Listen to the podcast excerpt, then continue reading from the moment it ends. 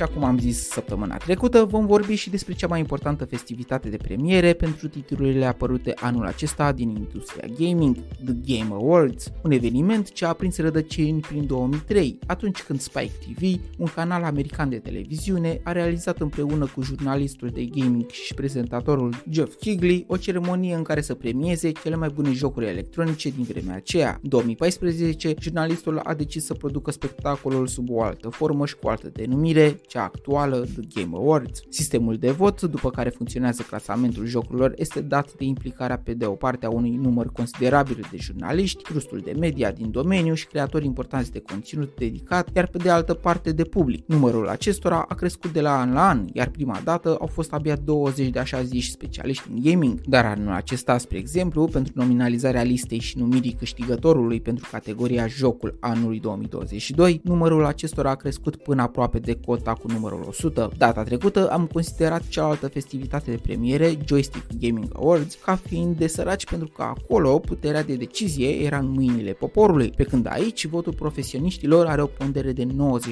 pe când influența criticilor adevărați din canapeaua de acasă cu controllerul în mână este de doar 10%.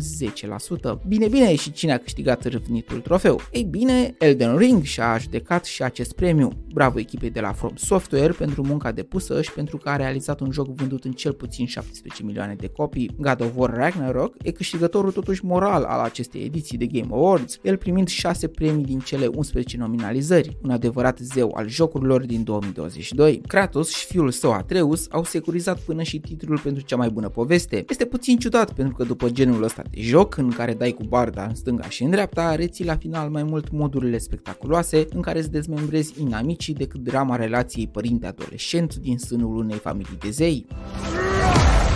War is not the only way.